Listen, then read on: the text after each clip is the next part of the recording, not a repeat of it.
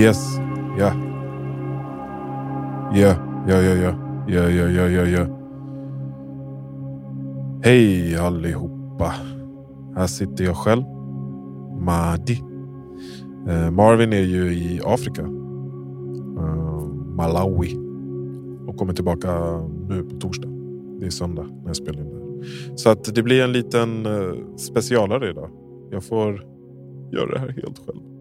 Nej men jag tänkte så här. Vi läser ju boken Meditations av eh, Marcus Aurelius. Han som var Romers kejsare för jävligt länge sedan. Och den här Meditations, då, den boken, är ju en samling av hans personliga liksom, reflektioner och tankar och idéer och sånt där runt eh, den stoiska filosofin. Vilket han följde och värdesätter väldigt högt.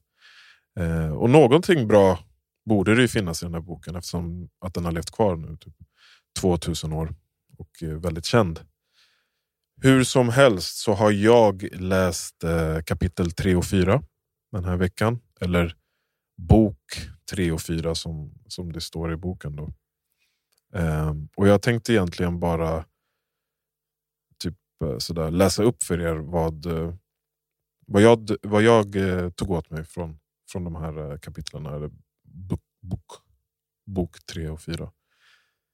Helt ärligt så känns ju hela den här stoiska filosofin väldigt sådär, eller ganska ofta liksom så kall eller känslolös. Som att typ man ska gå igenom hela livet som en soldat och möta allting så pragmatiskt och, och liksom känslolöst. Men det finns ju även en annan sida av den som är väldigt eh, liksom, kärleksfull och med ett fokus på att se och uppskatta naturens skönhet och liksom att man hittar en acceptans till, till att det finns en gud eller en, en högre makt som, som vi kan underkasta oss. Uh, och jag tycker att, att eh, Marcus och den här boken då, Meditations skildrar de där kontrasterna bra och uh, man på något sätt börjar se dess likheter. Eller, att, eller man påminns om att de liksom är oskiljbara lite det som vi har eh, pratat om tidigare i de här österländska filosofierna. Excuse me.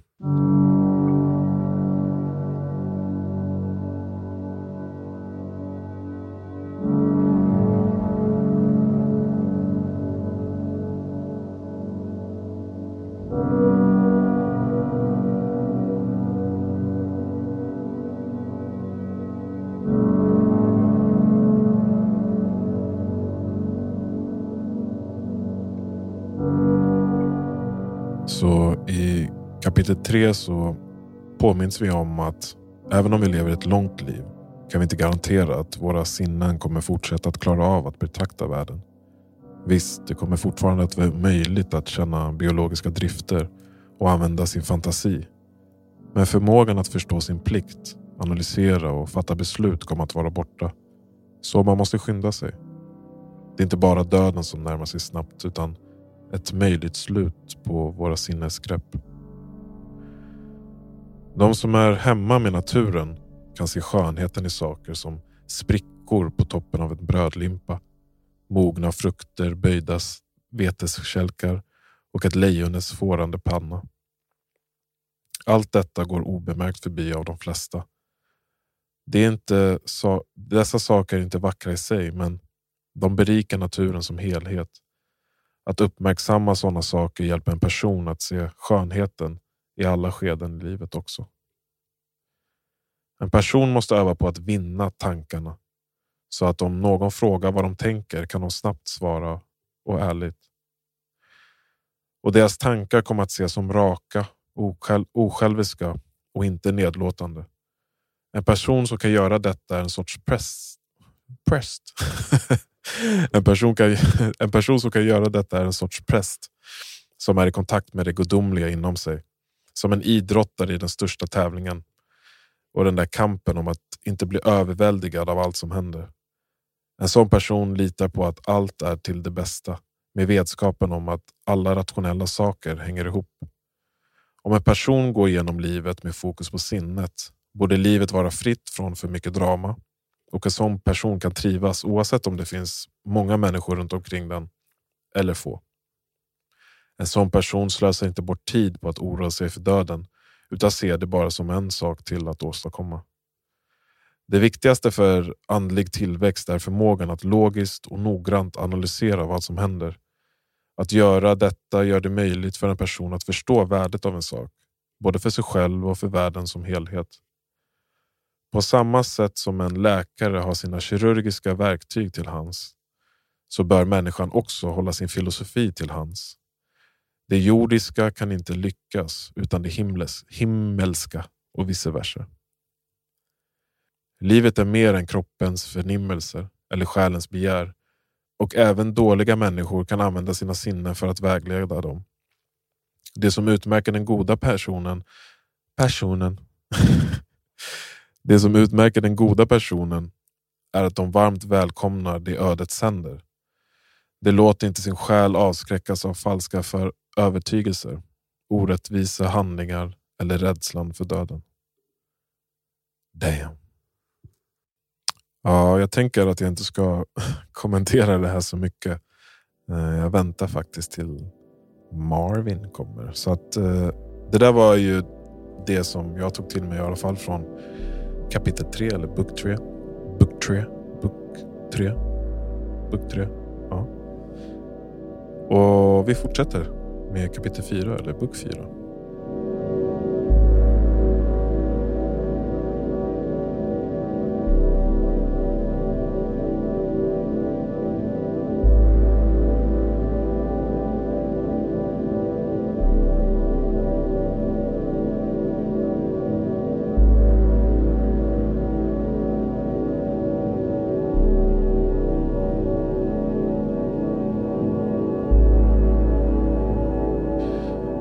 Folk önskar ofta att de kunde komma bort till landet eller havet eller bergen. Men de missar att det är fullt möjligt att komma bort genom att gå inåt. Själen är den mest fridfulla platsen som finns. Ständigt tillgänglig för ett ögonblick av förnyelse. Efter att ha gått inåt kan en person snabbt återvända, redo att möta världen. Om du är upprörd över människor... Upprörd? Om du är upprörd... Nej, vad fan är jag? Om du är upprörd över människors dåliga beteende, tänk istället på att rationella varelser existerar för varandras bästa och att alla dör så småningom. Ja, du har sagt det några gånger nu, Marcus. Det börjar sätta sig att vi ska dö. Hur som helst. Sen är det bara att vara tyst. Om ödet stör dig, kom ihåg att det beror på antingen Gud eller atomer. Och handlar det om ditt rykte Kom ihåg hur snart alla är bortglömda. Oavsett vad det är så händer alla störningar i ditt liv bara inifrån. Om du väljer att inte bli skadad kommer du inte heller att känna dig skadad. Och känner du inte skadad så har du heller inte blivit skadad. Och något kan bara förstöra ditt liv om det förstör din karaktär först.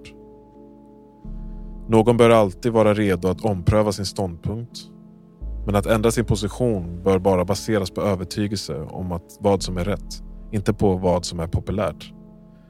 Shit, det är massa godheter det. Fylla sig själv genom att handla rättvist, generöst, med självkontroll och alla andra goda egenskaper. Livet är inte slumpmässigt.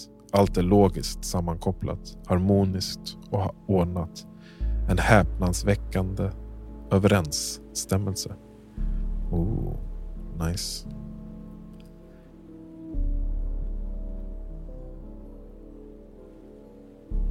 Ja, um, mycket att tänka på från den här boken. Uh, ser fram emot att diskutera det med Marvin. Och tack om ni lyssnade. Och vi ses nästa vecka. Blessings.